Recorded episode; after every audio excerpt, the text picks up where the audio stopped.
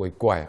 好，再来，舍将烹之陂呢，除弊呢之笃及丑焉呢？这就是有一个一个厨房的杯仆呢，他主人叫他去煮那条杯啊，他因为他自己杀了很多生了，自己觉得很惭愧，所以那一天呢，他就把这个杯就放走了，丢到他们自己庭院里面的一个池塘里面了。结果主人回来以后呢，看不到那个碑，非常生气，就用棍棒把这个奴婢呢打得遍体是伤啊，奄奄一息啊。后来有一次闹瘟疫啊，闹瘟疫以后呢，这个碑仆呢发高烧，都快死掉了。那主人怕他死在家里，就把他丢到外面，就丢在那个水水池塘的旁池塘的旁边，让他自己死掉。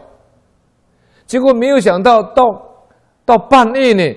啊，有一有一个动物从池塘里面爬出来，身上还有很多湿泥，就往厨婢的身上涂糊，就涂抹，让他只有清清凉啊，他一高烧就退掉了，那瘟疫的疾病就好了。那主人觉得很奇怪了，就问他：“你病这么重，也没有吃药，怎么会好呢？”